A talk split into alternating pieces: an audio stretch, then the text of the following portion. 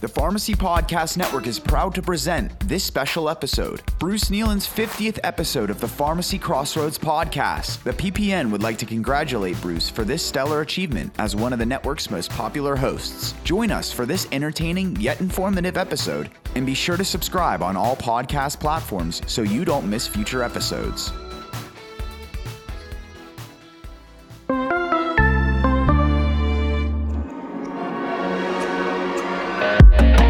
You're listening to the Pharmacy Podcast Network. This is Pharmacy Crossroads with your host, community pharmacy business veteran, the road trip guy, Bruce Kneeland. Community pharmacy is at a crossroads. Pharmacy owners across the country are evolving their pharmacy businesses and making a bigger impact on their communities. Bruce talks with the most innovative community pharmacy owners, pharmacy industry experts, and people who are passionate about the business of pharmacy and its impact on community healthcare. Pharmacy Crossroads is a member of the Pharmacy Podcast Network. And now, here's our host, Bruce Kneeland. Hey, hello everybody. This is Bruce Kneeland, bringing you another episode of Pharmacy Crossroads. Today, we're doing something completely different.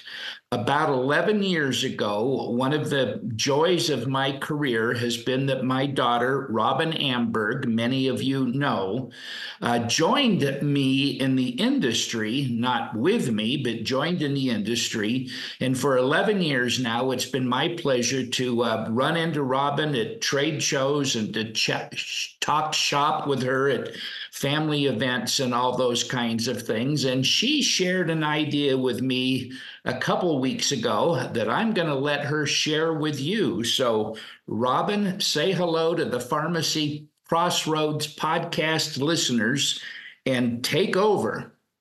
Thanks, Dad. It is great to be here. We've done a few of these in the past, and it's always fun to be able to do another one and join you. So, like you said, I think it's been fun as I've gotten into the industry and had an opportunity to meet people. And when they learn that I'm your daughter, they'll be like, oh, yeah, I know Bruce. I've heard him. I listened to his podcast. I've read his articles. But they don't necessarily know your history and why, as a non-pharmacist, you've been able to make yourself as kind of a speaker and representative and consultant in this industry. So I thought it would be really fun, since you've been doing this now for, I think, over 40 years, to kind of give the new people in the industry an idea of where you come from, what you've done, and why it impacts their business, and you've been able to help them succeed. So that was my idea. Well, it's my favorite subject, me. So yeah, let's go ahead. I'm fascinated to kind of. I mean, it won't be down memory lane. I know we chatted about that. I want to try to pick out tidbits of things that I've done that lead to things that I share with pharmacy owners that helps make them more successful, because that's the ultimate goal of this podcast show, is to help pharmacy owners figure out new, more, and better ways to serve patients and make a profit. So we'll package that with a little bit of history, but the goal will be to share insights and tidbits. Okay. That sounds great. So kind of jumping in, if I remember from where you started, fresh out of college, which kind of goes along the path of why you get to be doing what you're doing, because you have lived in a variety of places, started college in Utah. Your first job was actually doing pharma sales, right? Pharmaceutical sales for the drug company Pfizer. That was me. Right? You were there. You were 1.5 years old when we moved from Provo, Utah to Fargo, North Dakota, where I started selling for Pfizer Pharmaceuticals.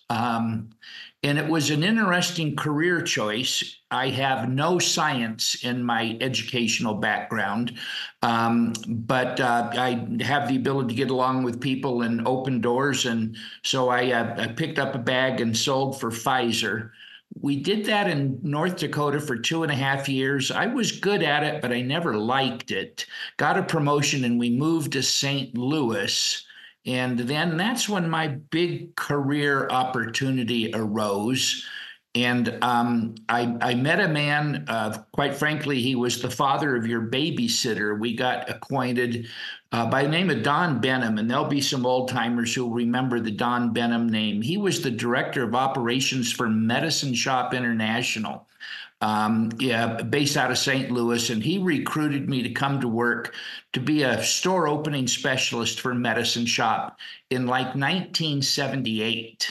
Yeah, all right. So that's fun because I forgot that's how you knew how I called Donnie, but yeah, Don Benham. Okay. So yeah, so you started with Medicine Shoppe, which today is part of the, you know, franchise PSAO brand under Cardinal, but back then they were their own entity themselves. Yeah, they were correct? Owned, frankly, by a handful of doctors. And the fun part about Medicine Shoppe, and it was the joy of my career change. With Pfizer, I had to call on doctors and try to sell 4 or 5 medications, whether the doctor needed them or not. But when I jumped over to the pharmacy piece, what I loved was the pharmacist had thousands of products that he could work with physicians and help pick the right one for the patient, not the one the sales rep was trying to sell.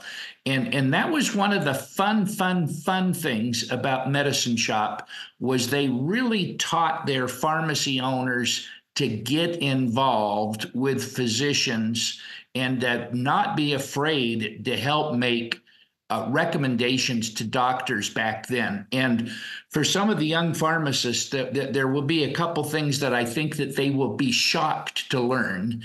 In 1978, when a pharmacist filled a prescription for a patient, it was unethical for the pharmacist to tell the patient what it was for. So the pharmacist needed to kind of be blind and fill the prescription and give it to the patient, but it was the doctor who told them how to take it and what it was for. But the Medicine Shoppe people were not afraid to help pharmacists figure out, to have the pharmacist call the doctor and make suggestions, which was very bold at the time. Interesting. Provider status for pharmacists is slowly being granted state by state. Opportunities for reimbursement for clinical services are growing, but not nearly fast enough. Introducing Provider CSAO, a company whose vision is to help more pharmacists to provide more clinical services and get reimbursed for it. Take matters into your own hands and get contracted as a medical provider in the private insurance market with Provider CSAO. We manage the credentialing and contracting process so you can focus on transforming your clinical practice. Don't wait for permission to get paid for the services you already provide. Visit providercsao.com to learn more. That's providercsao.com to learn more. And if I remember correctly, I remember a few times there was a Medicine Shoppe van, logoed van in our driveway, but didn't you also, as you do new store openings, help them do community outreach programs or some sort of different type of clinic? It was an MBA in pharmacy marketing and management. So I got trained in how to use profit and loss statements, balance sheets, cash flow statements. And that was how we worked with the pharmacy owners, was to help them manage their inventory and you know, manage their expenses and all those kinds of things. But more fun for me was the marketing part. So, you know, when I went and visited a pharmacy, when I opened a pharmacy, you know, I'd spend half my day out of the pharmacy, knocking on doors, calling on the senior citizen center, visiting with physicians, talking to the other retailers right in the same block with the pharmacy.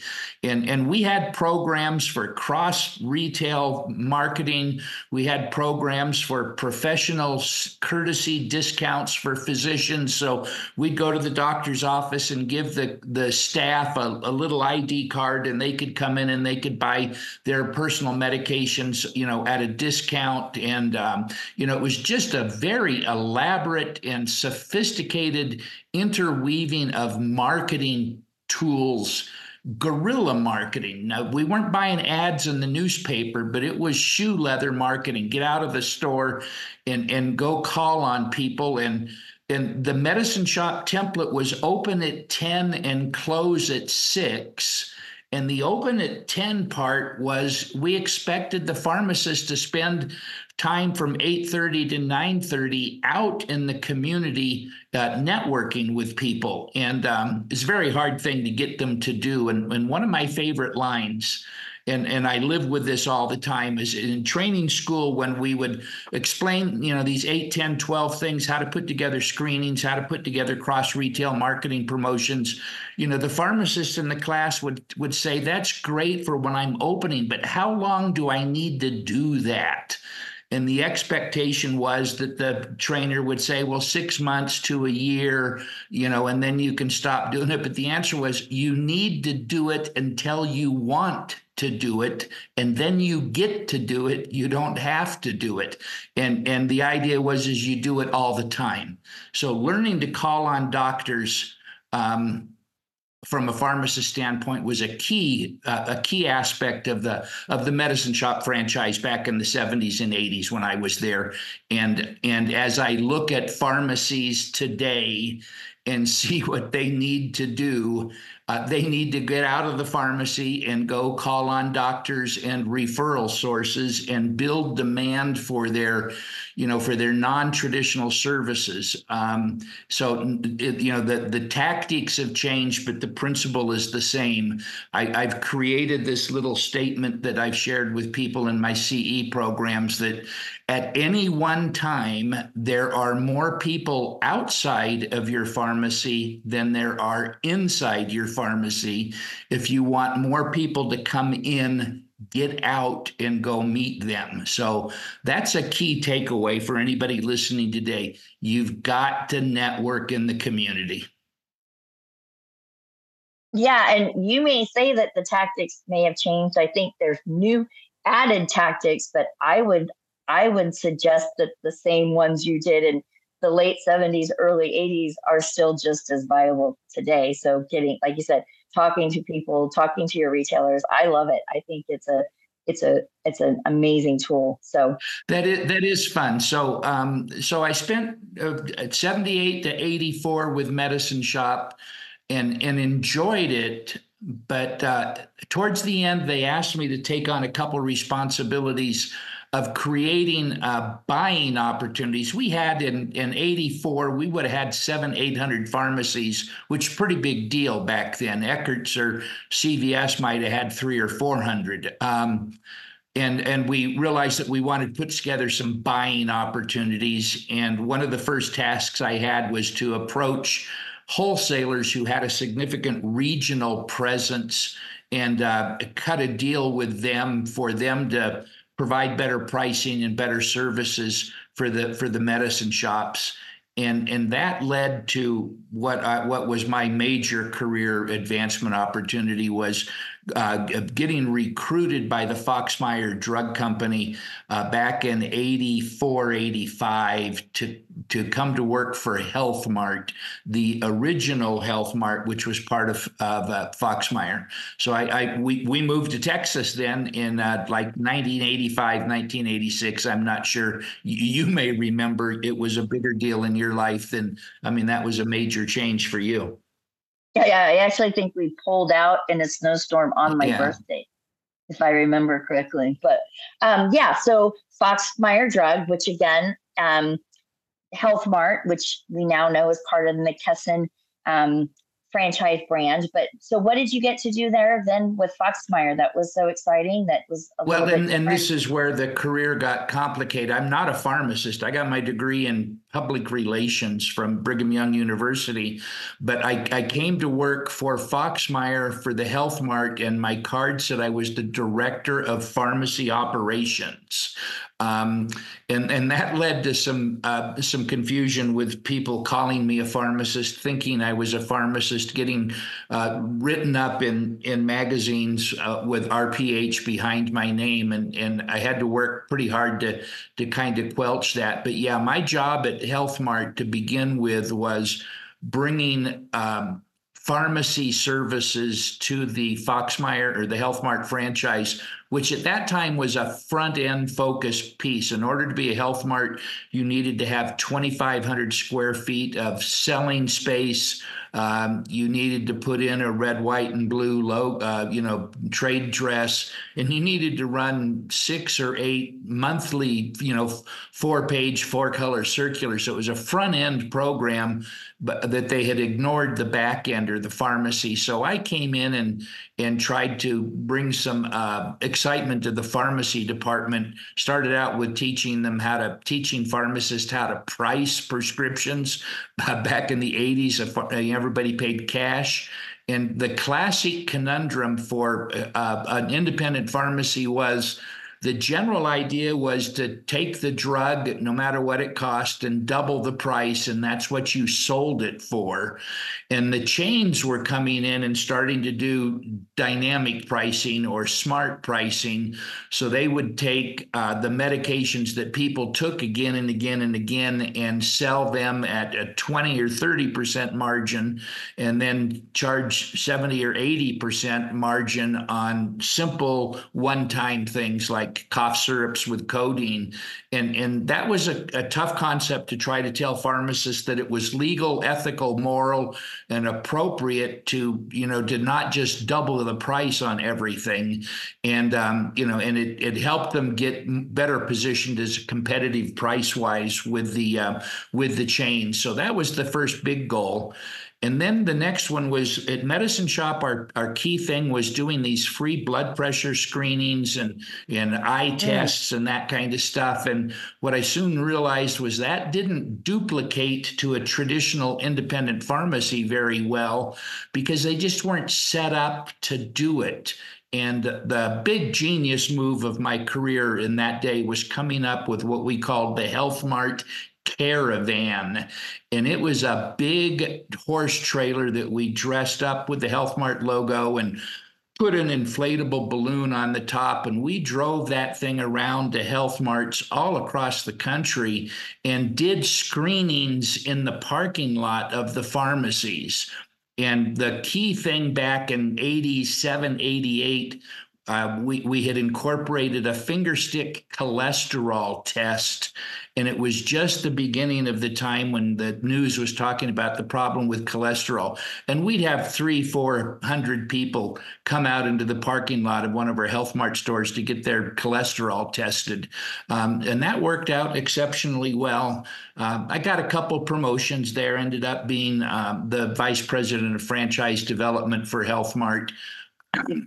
When I was invited to leave, like in 1994, 1995, and that's when the family moved to Washington, D.C. to work for the National Wholesale Druggist Association, which was fascinating, but it wasn't where my heart was. I was there for a few years when I got invited to go to Amerisource and run their family pharmacy program. So the little secret there is I've been with Medicine Shoppe, I've been with Health Mart, I've been with Family Pharmacy, which is now Good Neighbor Pharmacy. So I've run the trifecta with pharmacy franchise programs. Yeah. Well, and I want to go back to, which is kind of interesting today, but I do want to go back to something that you said that I, again, translates similar to your marketing kind of initiatives, but the clinic concepts, right? So the caravans and recognizing, again, even back in the 80s, that pharmacists could play a role in patient care. They weren't set up in their pharmacies to do it. So you found a solution, which was bringing the clinic out, right? But so now obviously we talk a lot about how that's going to be a key component to pharmacy success is bringing the clinic inside their four walls, even more important than front end space, right? Like doing that patient care. But then you are also kind of the launch of point of care testing, right? With the cholesterol sticks and how amazing it is that, again, we're still right back where pharmacists have always needed to be. It's just continuing to evolve. finger stick cholesterol test in the country. And yeah, it was like 1986, 85, 86. It was a pretty novel thing back then. And exactly to the point. So, the idea was you can fill more prescriptions if you find people who have a problem that can be treated with a prescription.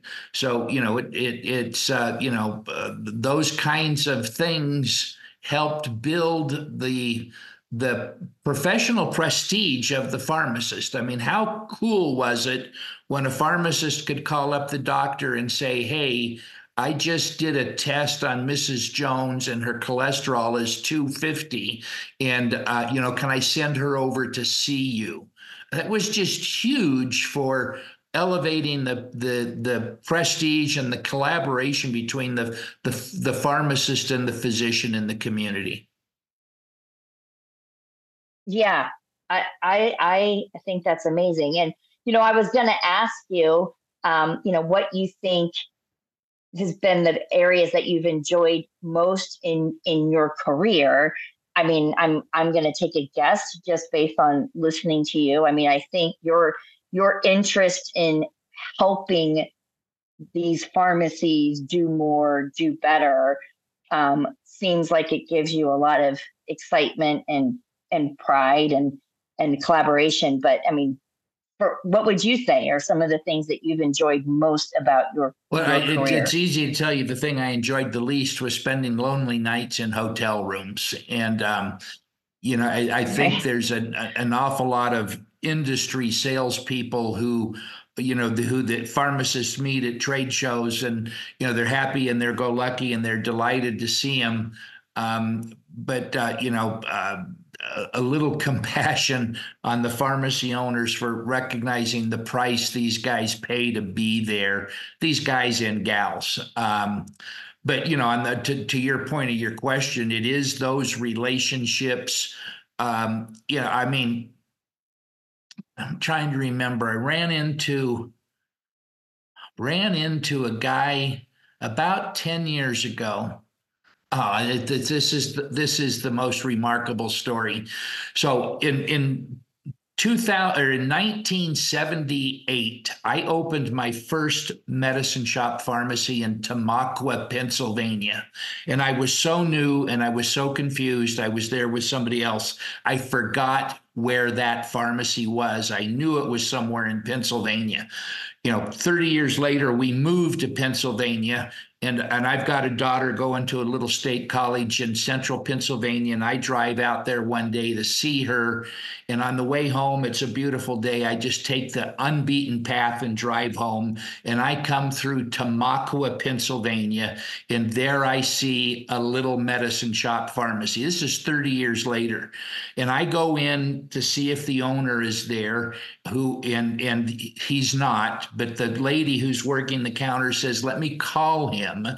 And she gets on the phone and calls him and says, hey, there's a guy named Bruce Kneeland here, wants to know if you're available. And I can hear him laughing on the phone. And he says, Hannah, come behind the counter and talk on the phone. And I say, hi, I don't even remember your name. I was here. And he says, yeah, you want to see something? He said, open up or look on the side of the prescription counter where I have the Medicaid memo and lift that up. And underneath that Medicaid memo was taped to the side of his pharmacy workbench, a picture of the grand opening with me there cutting the blue ribbon on the pharmacy. So I drove down and saw him at the other pharmacy and to be reunited with a guy like that who I had helped get started. He now owned two pharmacies in the area and was doing well. It was just a delight. So it's running across people from years ago who are doing well, who are happy to see me is one of the joys of my life.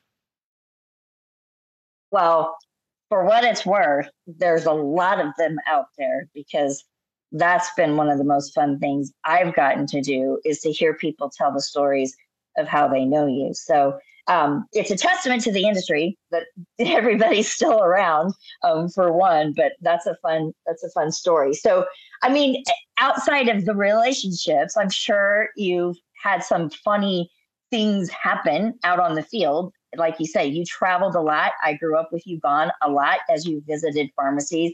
I visited pharmacies with you a lot as those became family vacations. But any funny stories that you have that kind of happened while you were out working? Funny is a weird definition. I mean, there's at least one more that I'll share, like the Bill Kennedy one. So one of the strange things that will be hard for people to digest now with the way competitiveness is with wholesalers and their customers, but in the original Health Mart program, we had requirements. We required people to do things, otherwise they got kicked off the program. And I had to go to Oklahoma City. We were living in Dallas at the time. Had to go to Oklahoma City at the time and kick a guy off the program who happened to be the distribution manager's, one of his largest accounts. And the backstory is that he had migrated into doing nursing homes and was buying potloads of stuff and had kind of given up on the retail part of his pharmacy. So he wasn't doing our advertising circulars and he wasn't paying into the advertising fund. So I had to go up and kick him off the program. And then after I kicked him off, I had to go back and tell the distribution center manager that, we took your biggest customer off the Health Mart program and he's not happy and you're likely to hear from him. We had coordinated this ahead of time, but I was just telling him how it kind of went. And on the way home, I was nervous that I was going to lose my job because this distribution center manager was going to go up the other chain of command and complain about me. I didn't do this on my own. I had been told to do it. But anyhow, the point is I'm sitting at a red light, getting ready to make the 3-hour drive home with my head turning, the radio on, the air conditioner on. And then the next thing I know, I wake up in my car 100 feet down the railroad track. And I had stopped with the front end of my car on a railroad track and a freight train came through and clobbered the car. I never saw it. I never heard it. It never scared me. But I got clobbered pretty good and ambulanced to the hospital, treated at the hospital for some stitches, x-rays, and then got on an airplane and flew home. We're talking 85, 86 with, blood all over my white shirt and sports coat and not thinking anything of it. And my wife picks me up at the airport and just wonders what kind of idiot these people on the airplane thought I was. So that was one of the exciting experiences in traveling on the road. Yes, I do remember. And to this day, I get to be one of the few that says my dad was hit by a train and survived. So that's good. Well, speaking of road trains and road trips, so, I think in your latter part of your career, one of the things that you've gotten to be very well known for, and again, I think the beauty and blessing of this in your life has been it's got to take you to do the thing you enjoyed most, which is the relationships, and take it on the road. And, we've kind of jokingly through friends I know, colleagues, called you the Charles Perrault of pharmacy. Yep. Many people may not even know who Charles Perrault is, but for those of you who do, you are the Charles Perrault. You've been able to figure out, once you moved into your consulting world, how to actually get paid to travel and visit pharmacies. So how did that come up in your head as a way to do something? It really has been the capstone of my career. I took the first one in 2008. The genesis of the road trip in my mind was somewhere in the late 1900s. Time magazine put two journalists on the road and had them take U.S. Highway 50 from New Jersey to San Francisco and just kind of visit real small towns all across the country and report on what was going on, what's life really like in America. And that just captivated me. And I thought, wouldn't it be neat to do something like that for pharmacies? So in 2008, I was able to get sponsorship from Amerisource Bergen, the Good Neighbor Pharmacy program, and organize, they paid me several $1,000s to do this. The NCPA, the American Pharmacists Association, agreed to publish the article. So my wife and I stuck our toes in the Atlantic Ocean, visited 30 pharmacies all across the country, ended up on the Golden Gate Bridge, and I wrote a three-part series on the things that I had seen and heard in these pharmacies across the country. And it was a huge hit. It was well read and people loved it. Since then, 30 was way too many in 2.5 weeks. Since then, we've scaled it down. The next one was like 12. The next one was like 10. Probably my favorite one was Route 66, going from Chicago to Los Angeles. And I mean, what that brings up is just a couple things about some pharmacies that I have met that on these road trips. And the beauty is I'm not selling anything. I'm there to listen and learn. And I just get to sit down and tour the store, go around the community, meet the staff, and then ask the pharmacy owner a couple things about what he's doing. And, from a real high level synopsis, the 2 or 3 major success characteristics, and I've included these in a number of my CE programs, is the owners of these successful pharmacies have a clean, well-organized pharmacy, front end, curb appeal, and pharmacy counter. They just pay attention to those details of how things look. And the bottom line is looks matter and neatness counts. And if your pharmacy is not attractive, you ought to concentrate on figuring out how to do that. The other question that came up, Jeff Key from Pioneer RX, interviewed me 4 or 5 months ago and asked this question because it's central to one of the things that he says about you have to work on your pharmacy, not in your pharmacy. But he wondered, of the 200 and so pharmacies that I visited on these road trips, how many of them was the pharmacy owner able to sit down and talk with me?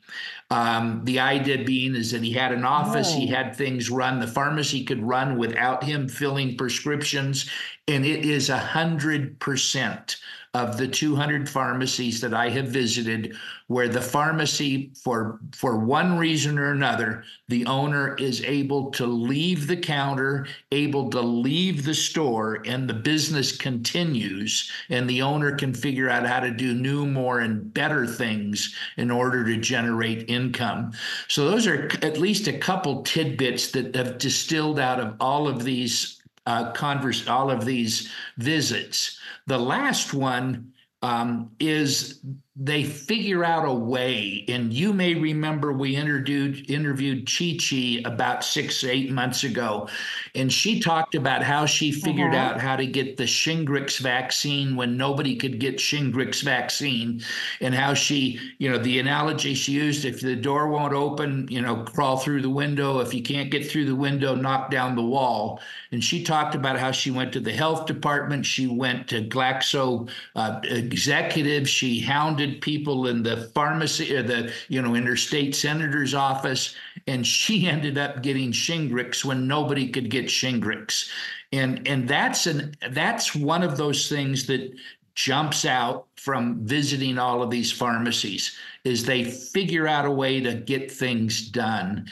And, as we are in the middle of the DIR apocalypse right now, I've talked to a couple people who are definitely hurting and definitely concerned. The thing that I would say is, we can continue to hope and pray and work and fight to change the PBM paradigm. But the fact of the matter is that needs to be done, but you need to find something else to do as well. And, the pathway for that is opened. It's point of care testing. It's, medical billing. It's, providing other healthcare services. There are other things that you can do that will allow you to successfully operate a pharmacy. And I guess the last thing, because we are going to run out of time, the last passion that I have, and it will go back to the things we started, I learned with Medicine Shoppe, is a pharmacist is a first and foremost is a healthcare professional. You are in the healthcare business. You happen to have expertise in medications, but the kinds of things that you can do as a healthcare provider, and I know the word provider has different connotations, as a healthcare professional are unlimited. So weight loss and exercise and drug nutrient depletion, and I've been to pharmacies where they have massages in there, where they've got ethicists in there, where they're specialized in skin care. There's something else you can do that is appropriate for you and will bring cash. And cash is available. People will spend money. Yeah, it doesn't always seem like it, but I will take one of your lessons that I think is really profound. I have had the chance to sit through some of your CEs as you've been able to continue this message across the industry. But I remember one time you asked people to say, raise your hand if you pay to go to the spa, or raise your hand if you have a yoga membership or a gym membership, raise your hand if you do this.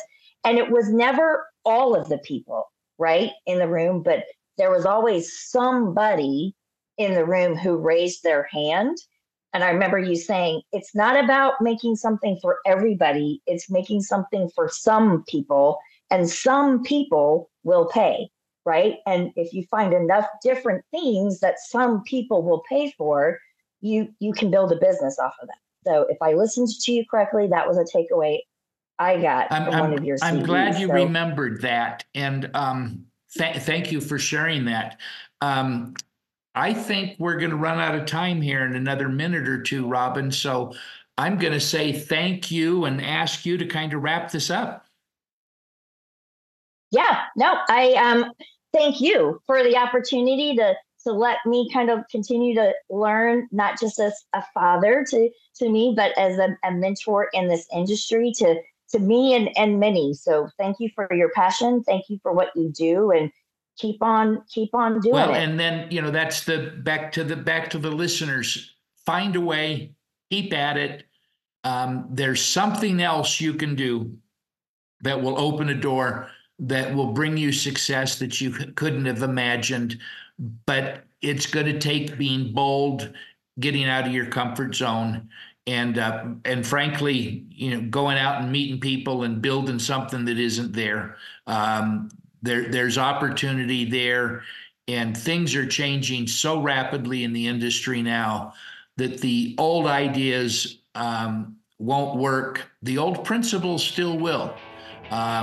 So find a need and fill it, and put your all into it. And God bless you. Thanks for listening to Pharmacy Crossroads. If you're interested in talking with Bruce, please contact the show. Visit pharmacycrossroads.com. We look forward to hearing from you. That's it for today for Pharmacy Crossroads.